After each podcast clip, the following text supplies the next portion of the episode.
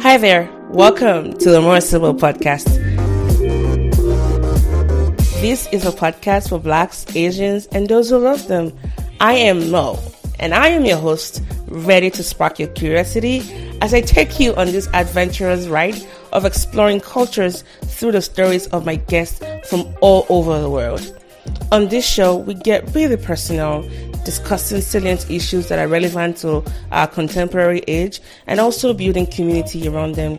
As our guests exercise courage and vulnerability in sharing their life's experiences, we hope that in turn you are inspired by them and that you get the courage needed to set your own stories free. Enjoy the ride and thank you so much for listening.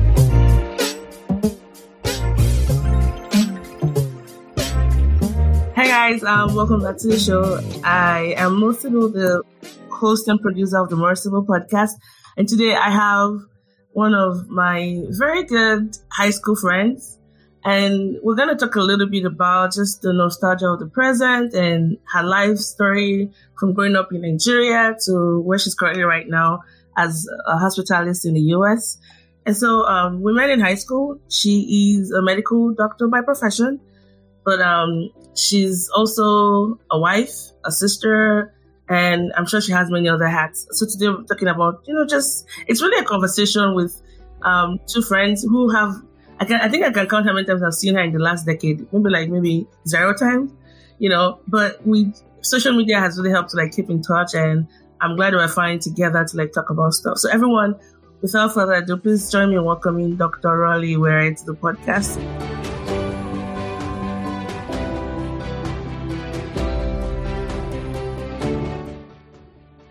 I don't know you. Can you just tell us a little bit about you and then also talk about how you grew, like growing up in Nigeria, what that was like?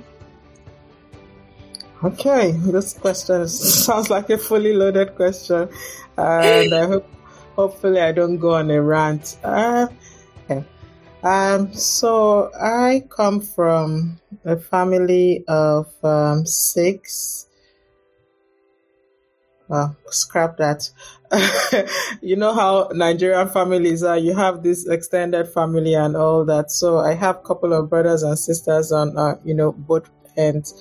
Um, I think in total, I would say I have three brothers and four sisters. Um, um, I kind of have lived a conservative life, if you would say, or that's how I would, I would like to put it. Um, quiet, but can be noisy and exuberant when you actually get to know me. Um, so, lived in Lagos for most of my life. Um, went to secondary school in well, different secondary schools. If you're Regina Mundi girls, I'm gonna talk about you people first. We're gonna talk about that part soon.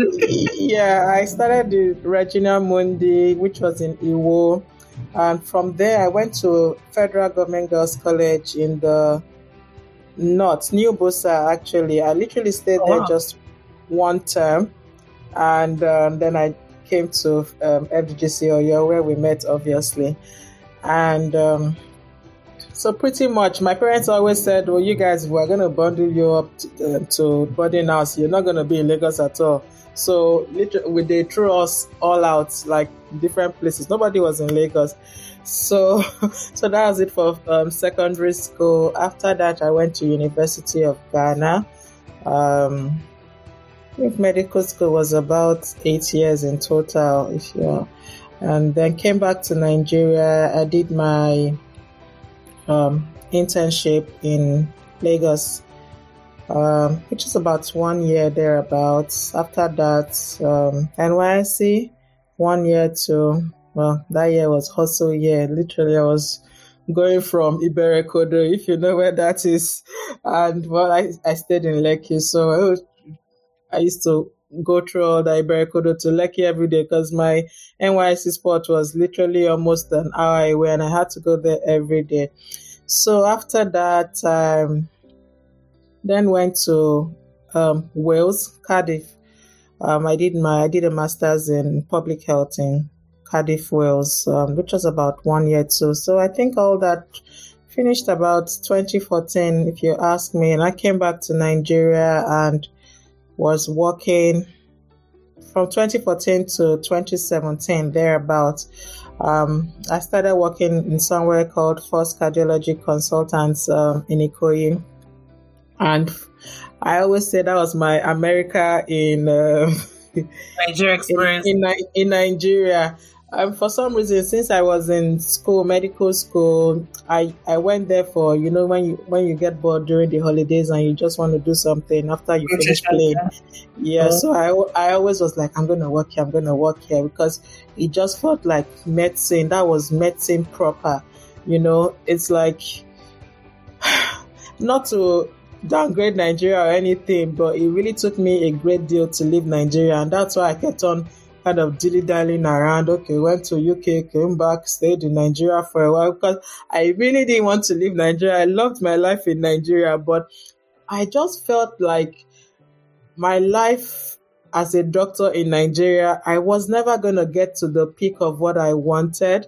And if I had the opportunity, then I was going to take the opportunity. I felt, you know, how you just, my, I was working in first cardiology and we would get patients from the Unilag. What's the school in Unilag called? LUTH, is it LUTH? LUTH. How can a tertiary institution be referring patients to a private institution? That's how bad it was. And you can't do that technically. So they just tell you, ah, if you get money or oh, just go to um, first cardiology or they go treat you for there. Because technically it should be the other way around. You should, other way around. Hospital, should be the end, yeah, like a overflow, yeah. Yeah, that's how bad it was. They would send patients nearly dying, you know. And what were they? Just because, not because they were not good doctors there, but the system was just like a failure. You know, you wouldn't, you would order tests, you wouldn't get it on time. There were no basic EKG someone comes in with chest pain, the first thing you should do, as in as a standard of care within a certain limit of um, limit of time, um, the first thing you should do is EKG to diagnose is ah. You wouldn't get all that. It, they would take. So how do you treat people? So I'm like, oh my god, my medicine is just going to rot. I felt like I was just going to be a dummy doctor. They would just be calling me doctor, doctor, doctor, and I won't feel like I know what I'm doing or I've even earned it in any way. Um, I don't know how this sounds across to anybody, but that's how I felt personally. So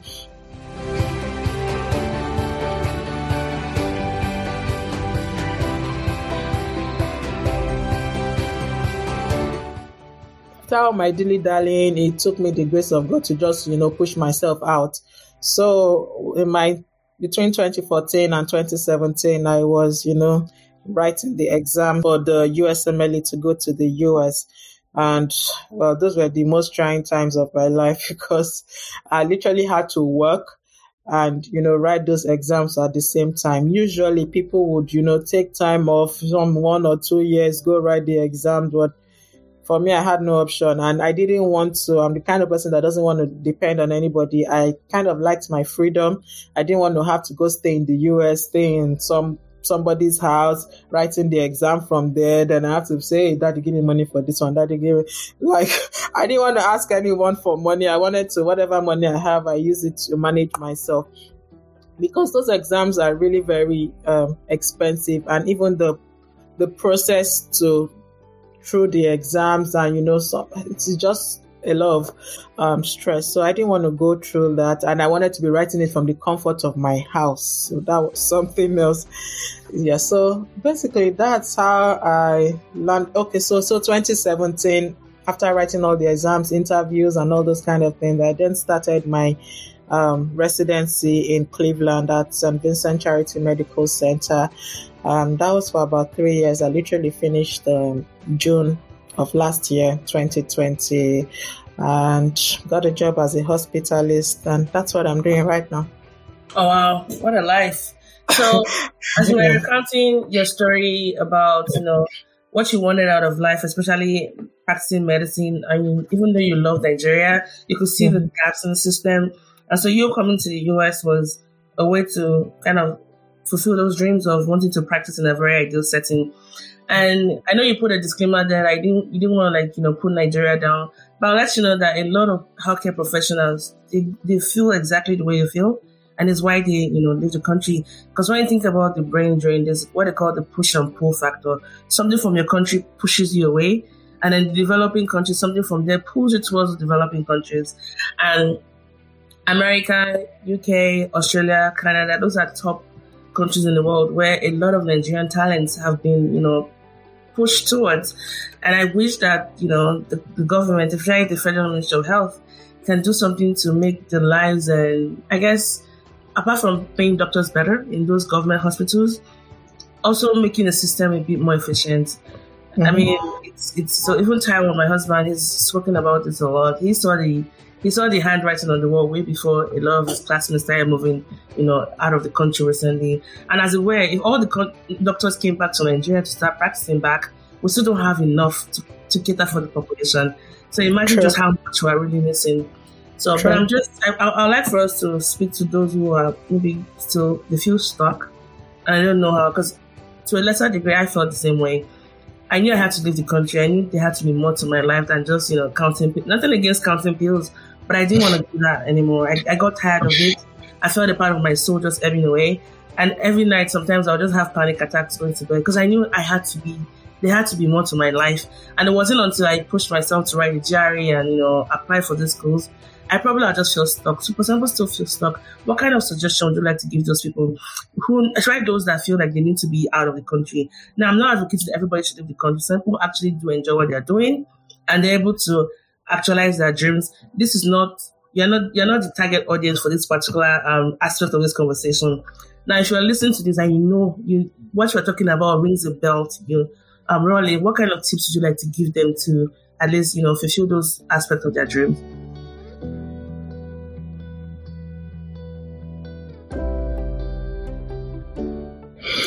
Um, it's kind of individual, like you know, like I said, it took me, it was difficult for me. Not, it was not difficult for me to make that decision, really, because I knew that eventually I would make that decision. But I kept on delaying and hoping that, you know, something would change my mind or my perspective or something like that. Um, I remember when I was going to the UK then, and my dad was like, ah, you know, you want to go to the US. Why don't you just go there straight and, you know, right? I'm like, mm, let me go to UK first. I kept on hoping. So, and then, you know, also too, there are so many factors that keep you from doing those things that you wanted to do. So I don't know, how old was I? 2014. I think I finished medical school around 24, 25, there about That time I must have been somewhere maybe 26, 27. I know everybody wants to get married or something like that. I remember telling myself just before I went for the masters, I was like, ah, I don't want to get married now. I just want to have somebody that, you know, I can say we are working together towards a path or something like that. You know, people have different fears for why they want to do something or why they don't want to do something. And so, but I stayed and I'm like, okay, it's not happening. Really, you got to take charge of your life. You're getting older. Something has to be working for you. You cannot just say, I'm getting older, no money, no child, no marriage. Oh, yeah. One must work. You know, these things that our society counts as, uh, you know, success measures. Yeah. Mm-hmm. I said one must work. Oh, yeah get on. So that's how I got on and, you know, started writing the exams and all that. And then I came back, um, this is 2015, I said, thereabouts. I met my husband, I think 2015 thereabouts.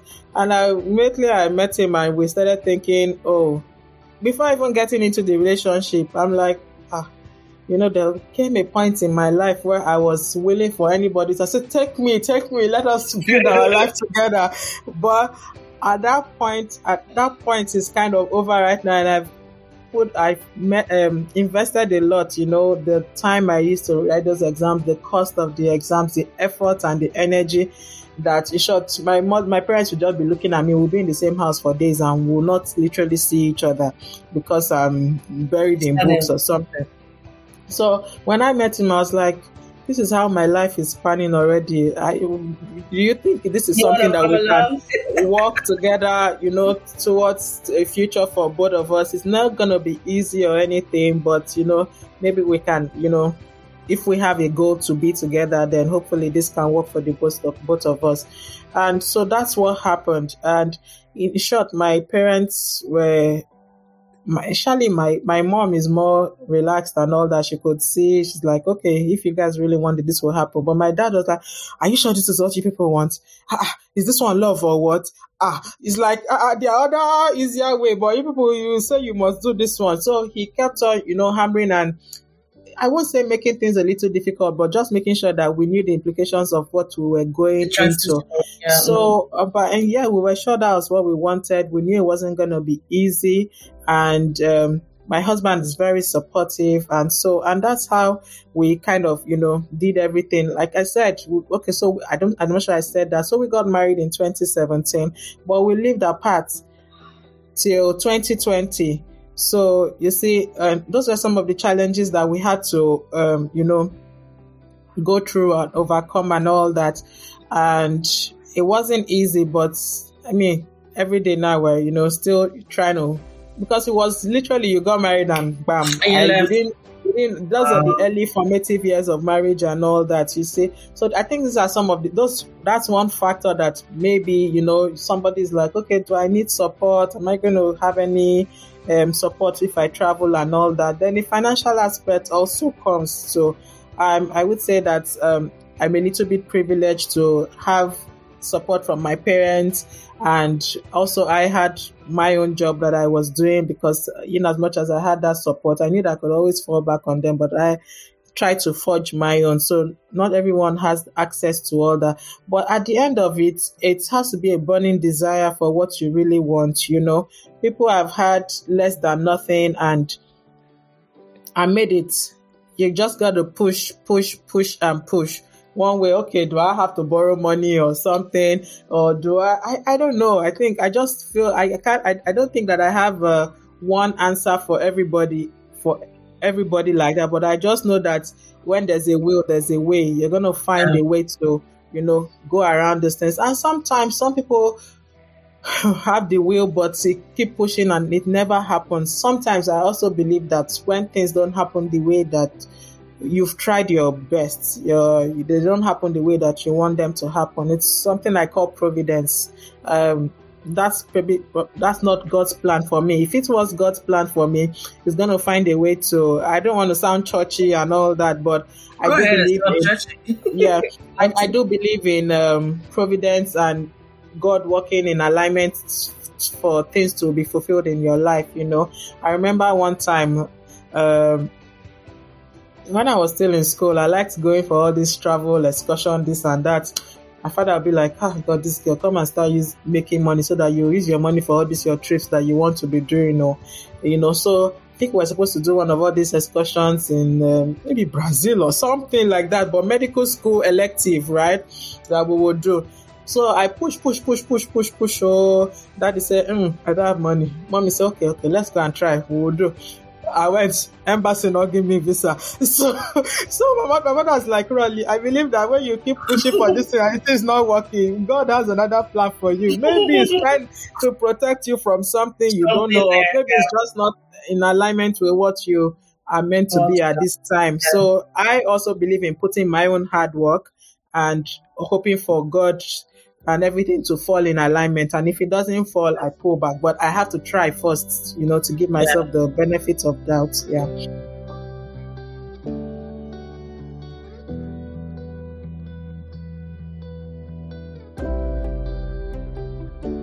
I mean, thank you for that. I, I do appreciate your point on that. I think just to summarize this aspect to be, if you have that burning desire, don't let it die. There's something about, there's something that dies in you when you let your dream die like mm-hmm. almost like your your your your mind or your brain will not trust you anymore in the mm-hmm. So don't let it die. Uh, and I know so for some people it's like you know there's no time. I'm getting older. See, think about it, whether you do it or not. Time will still always go. Your age will still mm-hmm. always go. Um, we've had specialists leave the country and then come here start from the beginning. beginning. Like you're talking about consultants, you know, consultants in specialized fields you know, in fields that maybe they're like maybe 20 of them in the whole of the country. They come here, start from the beginning, and they take pay cuts. That you know, they start they start from the bottom of the ladder. You know, all the insults, all the whatever isms at play at work, they have to stomach through that. But guess what? if it's five years of that training, by the time they are done, they become hot, you know, cakes. They start making the money they want, they start living their dreams. So don't let time and age be like something that holds you back or how can you start from beginning again? You have to start from somewhere. So if you, if you see a means, even if it's, you know, there'll be some sacrifices you have to make. Even like as Roli was talking about, even my husband, he had to go to residency. So we're apart for a while, you know, it affected our relationship, but we're back now and we're trying to, you know, we're still working on that communication piece because I just got used to being independent back again because it wasn't that hard for me. I really like my space. You know, I was like, I was single again without all of the, you know, funny, funny stuff happening on the side, but but then having to like live together, and I think I talked about a little bit of that on the show. We had to like start building that. But um, seeing that he was living his dream and he was happy was something he wanted. It was okay for me to sacrifice that. And so mm-hmm. make sure you have conversations with your significant others if you're married or with someone that can support you and let them know. But I'm glad to say it was worth it. So I hope this encourages you. So, um, mm-hmm. um, Roli, why did you go to Ghana to study um, medicine? I mean, I have a beef with Ghana, which you know I'm going to talk about. I love Ghana. I've been there. People are super nice. They're so so nice. Sometimes I'm like, why are people always nice? You know, why are people always smiling and nice? But why Ghana? Why didn't you stay in Nigeria to go study? Oh, as at the point, I remember I didn't even have a choice, so to speak, because my father did not even bother looking inwards. So he told me categorically, if I have money, oh, you will go to maybe one of all these US and all those other countries. If there's no money, maybe Ghana or something, because for him, Nigeria wasn't it at that point. Imagine how medical school is in Nigeria. Maybe Unilag is even okay, you know. Um, mm. UI self maybe, but sometimes you spend like extended amounts of times in there, and you're not coming out is strike one thing or the other. I mean, that thing hasn't even changed since time immemorial. So for him, it's like it was non-negotiable. Like, if I can provide it for you, I will do it for you. And it, to be honest, it wasn't even easy at the point. It was a lot of sacrifice on his part. You know, you know how things just fluctuate. Yo, yo, yo, yo, yo. Sometimes you have plenty, but at that time when I went to Ghana, he didn't have anything at all. Like we're literally just, you know, managing. But he believed that, okay, if this is what I can provide for my daughter, as long as she's, uh, she's going to use it to her benefits, I think it's worthwhile for her. So if if it was not available, maybe I would have stayed back and I probably would have still had a good story, you know. So that was why I went to Ghana. It wasn't like I really had to say that, oh, I'm dreaming of yeah. Ghana and that's why I went to Ghana. And I'm actually grateful that I went there because for me, I feel like I've been, I've lived in so many different settings that you don't know what just that exposure, you know, does to you. A couple of days back, I, like I told you now that I was, you know, just getting a job recently in somewhere new that I didn't even know. So the person was like, are you to come down to come see the place? After I'm like, no, I'm to make the decision right now. Just let me know if you're to take me or not. Give me tell me the time you're gonna take me. It's like, so what if you come and you don't like the place? Send me, don't like the place. I'm from, I'm from Nigeria. Nigeria. I, I, lived in Ghana. I went to to uh, for masters in the UK. I'm in the US. I'm staying in Dayton that they're like, hey, they'll kill you there if you and I've loved this so far. My dear, I can survive anywhere. so Yay, immigration. so yeah, that's that's that's the reason I really didn't have any obviously Ghana this uh, education there was it was good and it's still good and it was time bound. It was that if you went there, you would you, you could say I will leave at a particular time. So yeah, so that was it really. I wish we can say the same of Nigeria. I mean, you Unilag isn't bad, but on average, most schools, most universities in Nigeria, they still have those issues of strikes and you know extended amount of time. Even during residency, you know, mm-hmm. I have a friend. We have friends that, you know, they went to the res- they did their residency in Nigeria, and you're looking at six, seven years for just you know family medicine. It doesn't make sense. It doesn't really make sense, even to get into primaries and all of that. So yeah, mm-hmm. there's a lot that needs to be improved on. So you spent. I don't even know how.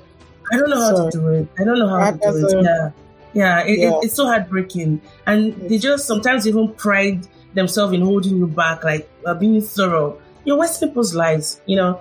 Um, so you got exactly. Sorry, go ahead. Go ahead.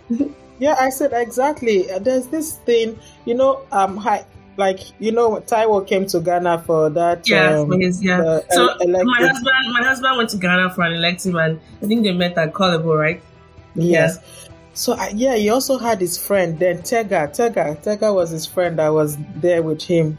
Oh, am I Timmy. mixing it up? Temi, is it No, sorry, I'm mixing it up. Sorry, Tega was from UI, not um, not with Temi and uh, Okay. Moji. No, no, Yeah. no. But anyway, so she was from UI. She came one day. I was just walking on the street, and we saw um, he was the vice dean of medical school.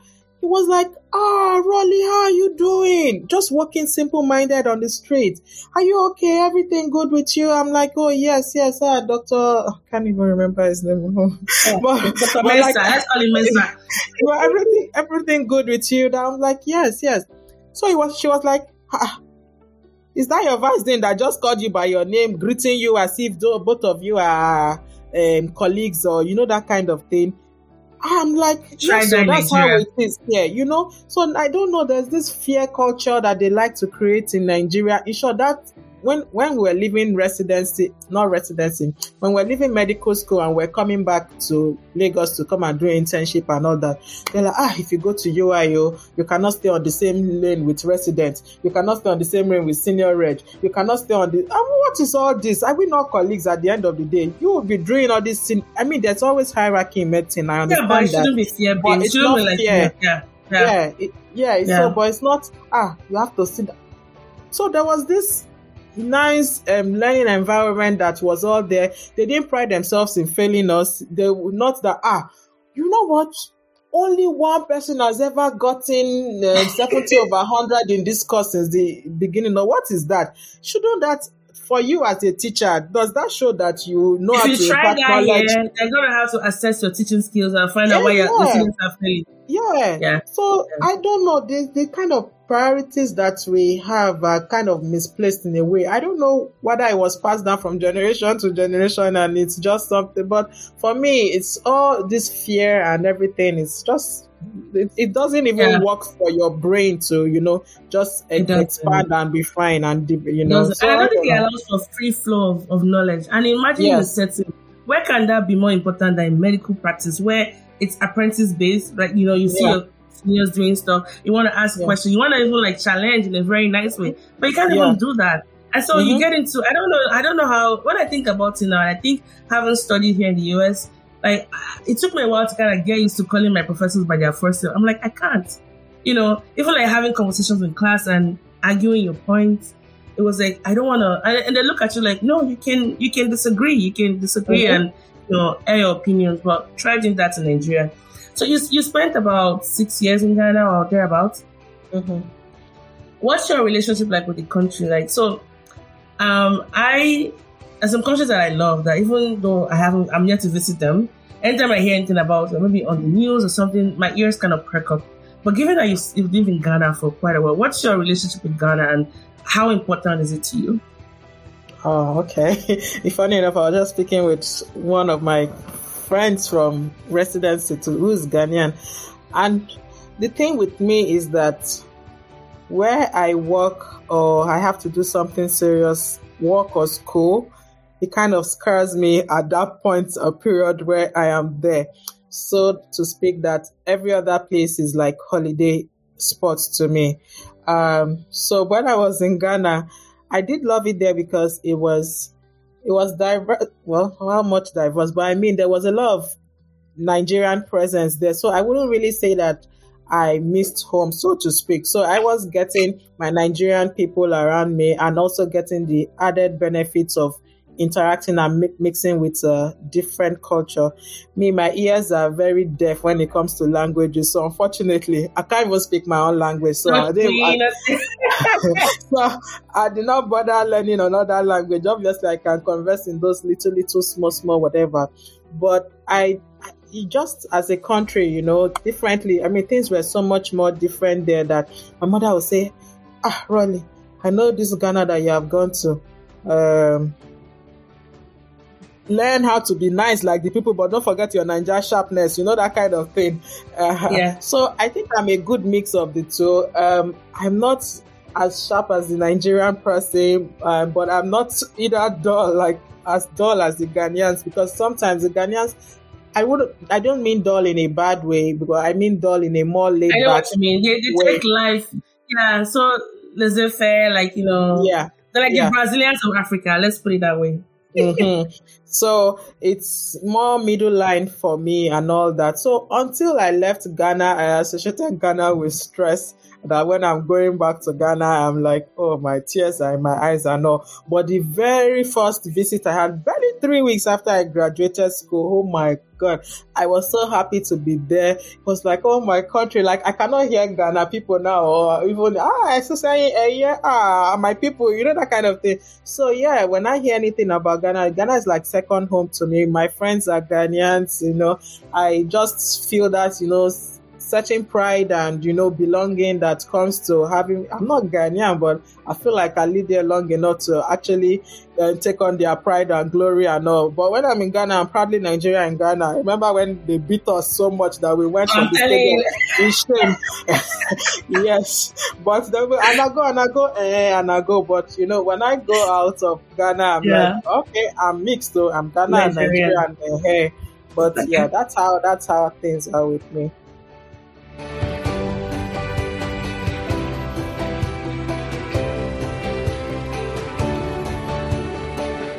All right.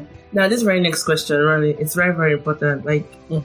this is like think about all the questions I've asked you so far, and the one I'll probably ask you after this. Well, it depends on how you answer this question. Really, this is very, very important. So, Okay. Nigerian jollof or Ghanaian jollof, which one? And choose your answers carefully. I'm sorry. Oh, this is where I don't like that. know, answer. you know, oh, no, listen, uh, uh, no, don't worry. I shall not disappoint. I don't like that. Okay. I shall not disappoint. Um, you know the funny thing during my interview, it um going going into residency. That was part of the discussion I was having with my program director. I was like, because he was trying to pit me against Ghana. It's like, ah, your friend is from Ghana. I know her. Eh, but, but you Nigerians, I was like, oh no, no, no.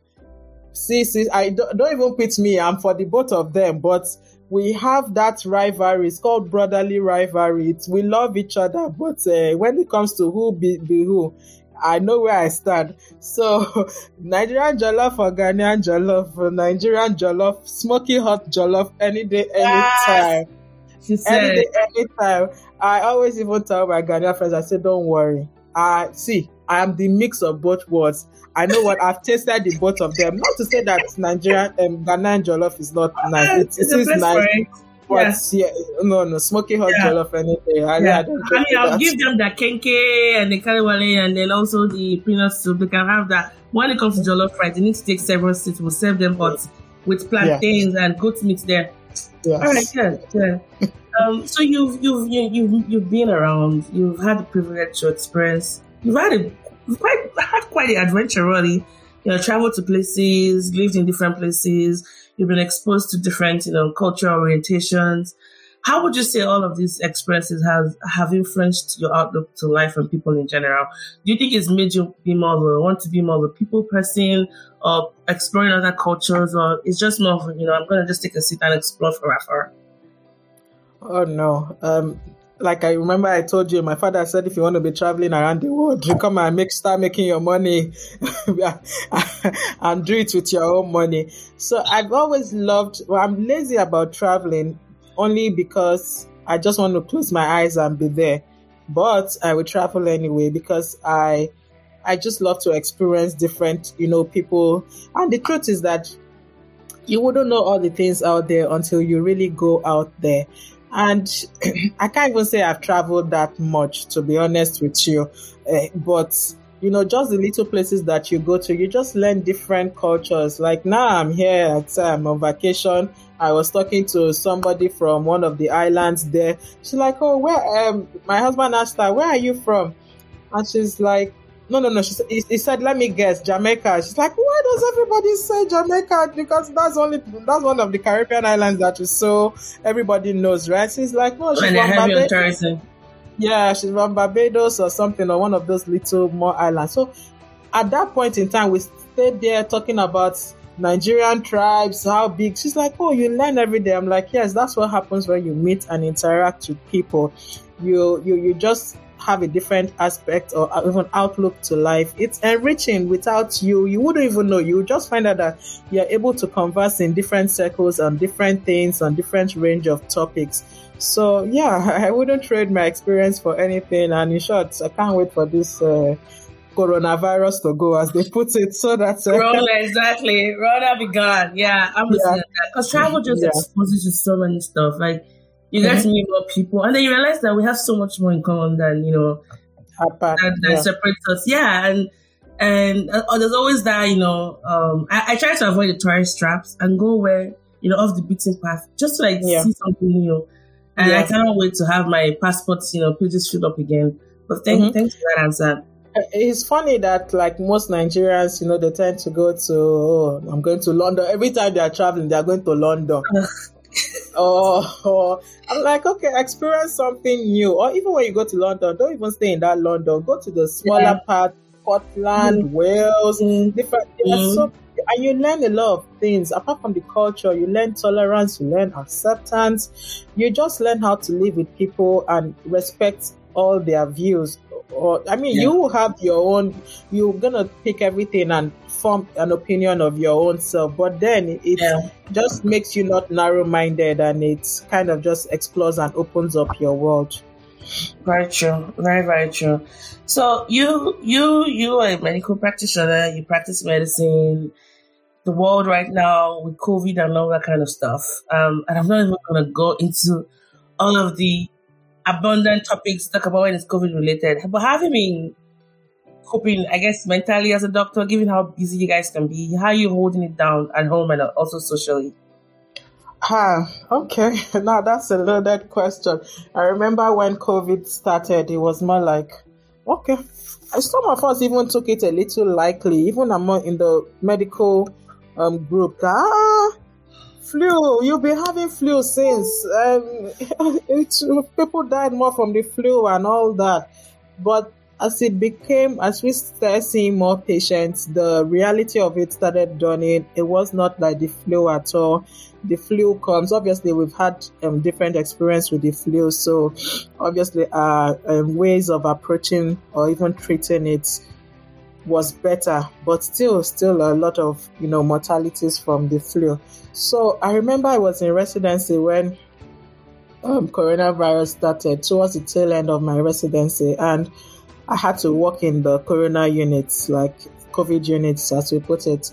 And first day I was going to work, I was like, "Oh my god, I hope I don't catch, you know, the virus." It was just the fear of everything because it was, it was now. Um, was what's the word?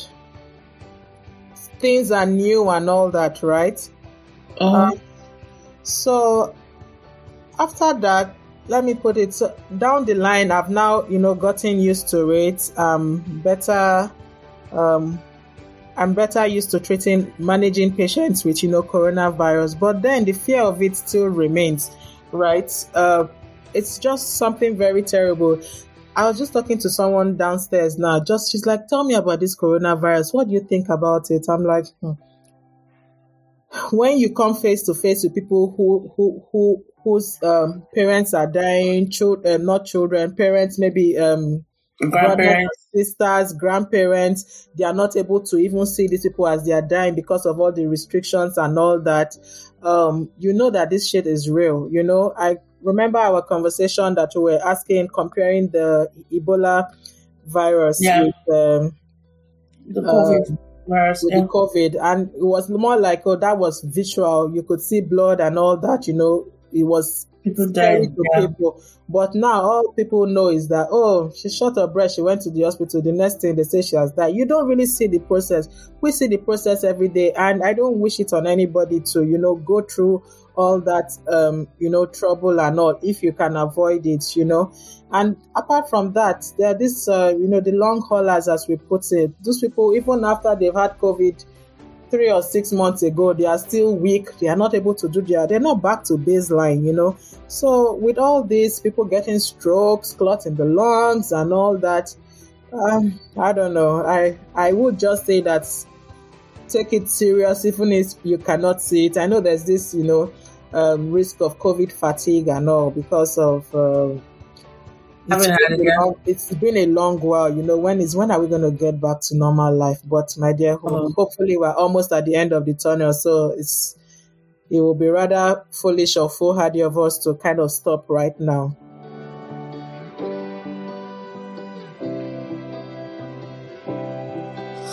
Yeah, but how have you been coping though at home and then I guess socially? Oh, Okay, social. As for social life, I, I don't even bother. I, I, just cut it down. There's no point. It's not worth the risk. Um, obviously, I mean, what social life did I even have in the first place? But I did like to go out, eat out, at least baseline once in a while, go partying or visiting friends and all. But all that I kind of kept at bay right now. I'm only starting to move about a little bit in terms of travel, but I tend to do it as safely as I can if I would rather um, drive than you know take a plane and yeah. obviously when, when I'm in closed spaces I'm with my mask and all that and just try just you know trying to keep the six feet apart and be as safe as possible so that's kind of the impact on social life in terms of life at home I mean I it's just the stress of work, the fact that I have to work more often, pick more shifts, come back exhausted, um, but I'm glad, uh, and I do have a supportive husband. I wouldn't have asked for anything less. Um, I don't feel it at all. Always, ah, should I do this for you before this and you know that? So that kind of takes the edge off it and makes it a little easier for me. Okay. Well, I wish you the best as you guys, you know, navigate all of that. Yeah, it's it's been it's been quite an adjustment over here as well because mm-hmm. you see the toll on their bodies when you guys come back, and it seems like, like okay, one thing that I found out last year was they don't even have them. Te- they don't have you guys test regularly. Mm-hmm. You know, they don't test physicians anymore, and it's like, why are you guys not doing that? You know, they will they will they will test patients that come, but they don't test physicians, and of course the mental exhaustion. So I hope you are taking care of yourself, and to all the you know, frontline workers listen to this. I hope you're finding ways to take care of yourself because when all this is over, there's gonna be a way you have to pay back, either mentally or physically your burden. So please, if it's just oh, going yeah. to the spa, taking the day yeah. off, and just yeah. turning everything off, or you know, please take care of yourself. Yeah, and thank it's you for all, like, of, all of your work. Yeah, like you said, um, uh, now this is the time that I actually like took for myself. I know it's yeah. kind of crazy just thinking back at it, but after a while, you just kind of get used to it. And because you really don't have any options, so it's, you just yeah. so drain on, I need to do this, I need to, and there's that strength yeah. that just comes from the fact that I need to do this. So I initially, like I said, the first time I was scared, but I got used to it. And then in short, I don't feel scared anymore. I'm there staying with my patients trying to give yeah. them as much encouragement, talking to the families because I'm the only contact that they kind of have with, you know, their people. So I really have to be there for the patient who is on the bed and the patients who are at home too, so to speak. Yeah. You know, because they are patients too, as, as, as far as I'm concerned. Anyways, well, thanks, thanks for that. Um, reminder and also answering that. So um, I think let's go back just to let's round off by just talking about high school, right? So I remember that you guys, uh, Regina Mundi girls, oh my gosh. I don't know if you've seen um, Twilight, like the movie. Mm-hmm. You guys came to school always feeling cool. I remember when all of you just uh-huh. entered Oyo. Yes, let uh-huh. me just let me just say here. All of you entered Oyo, like, and you had your little group. I think there were like eight or ten of you. You all sit down together, which kind of made sense because you all went to school. But there was this, there was this perception. Regina girls. Remember, I'm very, I'm very close friends with Fumi now. Um, okay, there was this, okay, there was this perception of you know we are. Look at us, you know, we Regina Mundi, and I think to myself, if your school was that fancy, why did you leave it in the first place? But anyways, um, Oyo, Oyo was. I know we, we've talked off camera, and for you, you don't mm-hmm. have a lot of memories of Oyo, and you know. But how would you say high school as a whole shaped you? Because for me, it helped me live birth that sense of independence. To also, and I think that was also my first introduction to cultural exploration because schooling in a boarding house where you had girls from all over the country, I mean, coming together. And then it wasn't like Yoruba people, Igbo people. It was just like, you, you like this person. Yeah, let's, you know, let's hang out. Let's be friends. Let's, you know, talk about stuff. Let's talk about movies and songs that we watched over the holiday. But what would you say Oyo has helped you like develop in you? You know how they always say like you said, yeah, it did help me develop my sense of independence. Like literally, I I can do, I can be, I can be by myself. I can, because I've learned to be with people. I've learned to be without people. Like you say, you met meet lot of people, you know, from different cultural groups, different social strata, and that's what I loved about the Unity schools. You're not going to one school that is it's also buttish, so like so to speak no shade on people who went to, you know, the yeah. schools or whatever. But uh, my parents were always like, you will go to a unity school or somewhere where you're going to meet people from all um, straight out of life, and yeah. that way you you don't come off with one sense of um, I don't know. I, I don't want to call it entitlement or anything, but at least you're going to learn the different aspects of life, you know, and how to interact with um, everybody and you know just accept people's cultural views people's you know from their economic stance and all that so i think that's what oyo did for me mostly put I don't totally forget my experience in Oyo, like you said, but there's just some little, little things. I think because number one, I didn't start from the scratch, you know, so I wouldn't say that it was well ingrained in me, like you all who started from, you know, from the beginning, JS1 and all that, you already formed your friendships and all. So obviously, I also met people who I formed um, friendships with.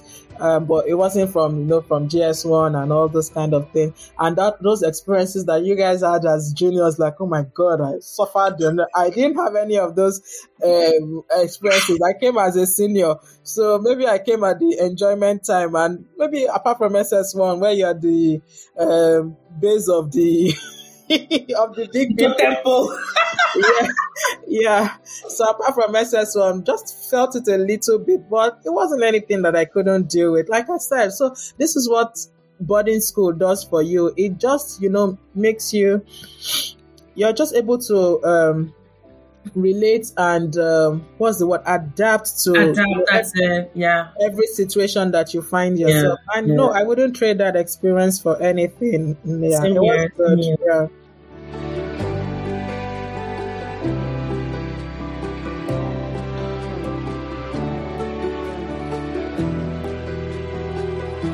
Yeah, and I also liked it that you could find your people. You know, mm-hmm. you could find your people, different walks of lives.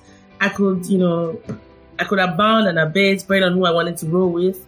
And it really taught me a lot. It really opened my eyes to, you know, even start wanting to travel more because you had a lot of mm-hmm. girls that would that lived in the north and those that lived in, you know, in, in the east and mm-hmm. those that go to London uh, or other countries for holidays. And so uh-huh. it brought that like, I want to go one day. And then we didn't really have the internet, right? And so yeah. when they would come back, I remember Titanic.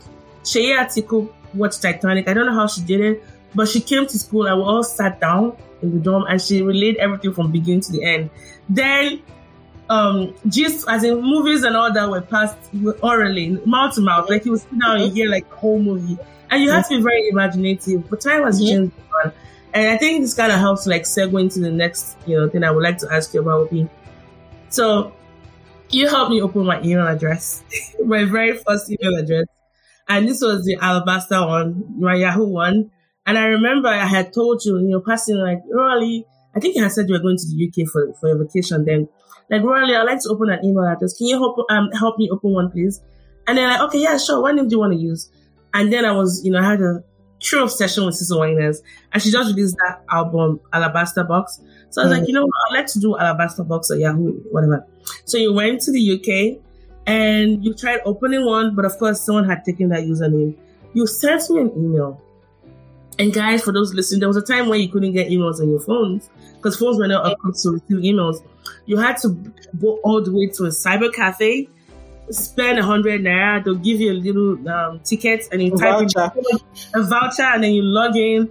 And so a week goes by, I just went to check my email and, you know, go on Yahoo Messenger to like chat with my foreign friends and just do whatever, sending e-greeting cards.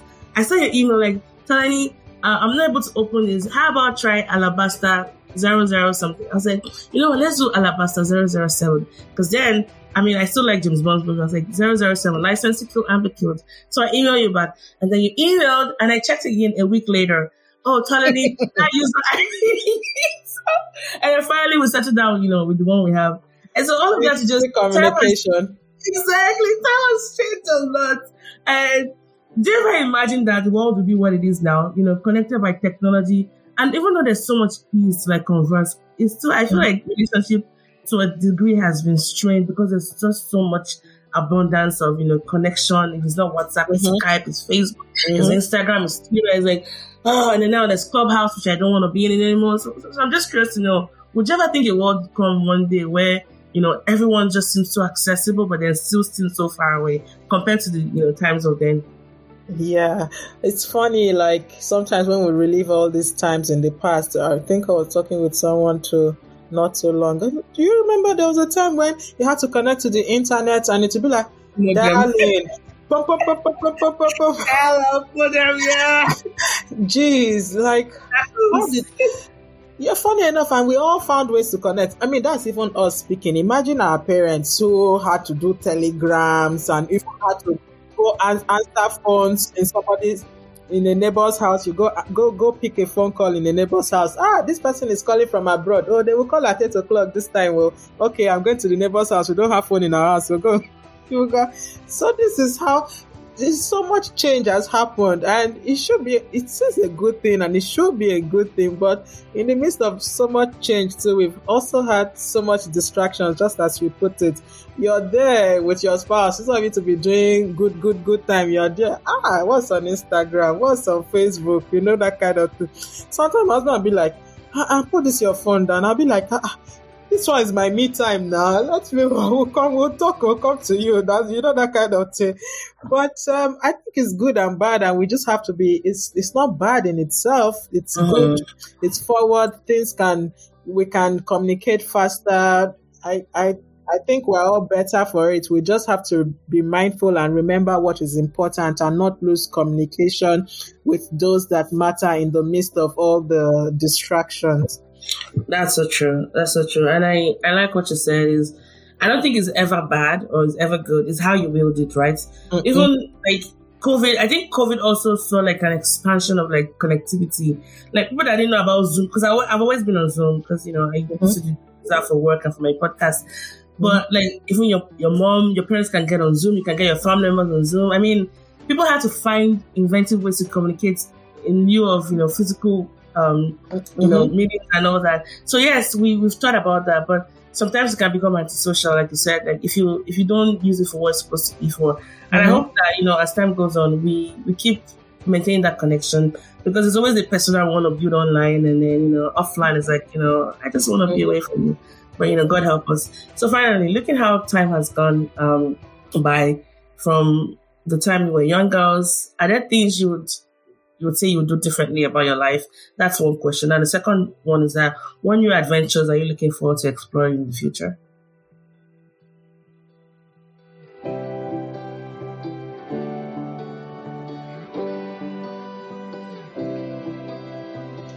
Okay. Uh, are there things I would do differently? I'm not so sure. I, I, I never tend to regret whatever it is that I do. I make my decisions and I live with them and I learn from them. Um, so, but would I go back and change it or maybe not? Those, those experiences actually formed my life and formed who, who I am and the person maybe I'll do it. I don't even know how to answer that question, but no, no, no. I never regret anything. I cannot say that there's anything differently I would do. But yeah, am I going to learn? And maybe there's a way I can do it better in the future. Yes, but no. So I've just in true as I grew or what as I become or as I became um, older, more like yeah. it. The one thing that I, I have learned so far is to remain true to myself. Um, I don't want to be like anybody else. I admire people. I take the good from them, um, minimize the bad, and try to form who who Roli is, you know. I've learned to speak up more. Um, I think when I was younger, I was more you know, quiet and maybe a little timid, I would say. I don't even know. Some people, when I say, I, I, I, think I went for an interview once and I was like, you know, I can be very quiet. And the person was like, hmm? you quiet. One of those chameleon, people with chameleon personality. Yeah, yeah, he didn't, he didn't, he didn't understand. I was like, yes, I can actually be very withdrawn and all that. So I've actually grown to, um, you know, try to express myself more and I'm still learning every day. I'm not perfect at it, but I've realized that, you know, just be true to you, to yourself, express yourself more, be willing to, you know, be open to criticism, constructive criticism, grow from it. Um, I was telling somebody, like, the way I was just expressing myself, I told I said, I'm sure you call me a mad black woman, but anyway, I'm proudly so. so that's, that's now my new mantra. Like, I just want to be able to say what I want to say. Not in a bad way, but I want to just say true to you. Yeah. I don't want to be pretentious. I don't want to live anybody's life. I don't want to be envious of anybody. I am not competing with anyone. I'm competing with previous versions of myself. I just want to be better in my own self in the way that I feel like I should grow and how, you know, every, I don't know. Just You get what I mean? Yeah. Oh no, I agree with you. It's, it's just you, like you, you, you along the way. The way I see it is like you're creating avatars of yourself and the only competition you are you should engage in is making a better avatar of yourself than you had yesterday, and that's it. Yes. Any yeah. adventures in the horizon, like any what, what what's the future like for Doctor um, Roli? Where and this is like my final question, I promise. Um, I just can't wait for COVID to be all done, and you know, I just want to travel the world more. Um, I've always thought I would learn a new language, but uh, I think my ears are deaf. but I, don't, I still don't believe that though, but if you say so, I never believe that when people tell me I don't learn languages. You just haven't found the language that you maybe. know to listen that, to. That I fell in love with. Maybe, yes. maybe. We'll see. So for me, it's just being out there, just exploring more. I'm now more into um more i mean i've always been like an exercise um, junkie and all those kind of things but now i'm now more into running. I want to start short i want to be like a triathlete. Um so not mean for, running and bicycling? Yes not for competition purposes just for my own recreational purposes. So i started running I'm now gonna start riding. I ride indoor spin bikes spin and all. Now I want to start doing more of outdoor running, and and I want to now improve my swimming. And basically, that's it. I just really love nature and just being out there and just exploring new things. So, oh, yeah. nice, nice. Thank you. Hopefully, next time we have you on the show, I would like to hear about long distance marriage, how that has been like.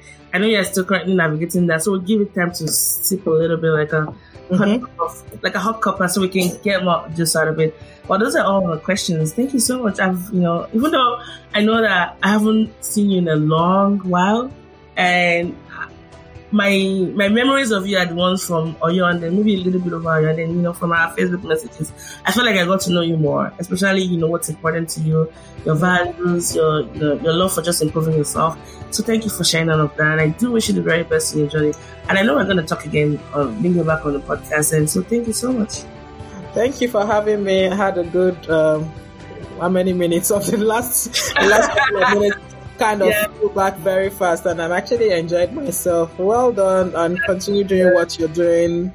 Just, you know, bringing people together to, you know, kind of connect and explore each other on different levels. So well done. Bravos you. Thank you. Thank you. Well, guys, well, you've heard it all from Dr. Iwere. If you love this content, don't forget to subscribe, share the episode, um, email if you want to, or slide into that DM and ask questions. And catch you guys on another episode of the Multiple Podcast. I remain your host, Multiple. All right, go. I will let you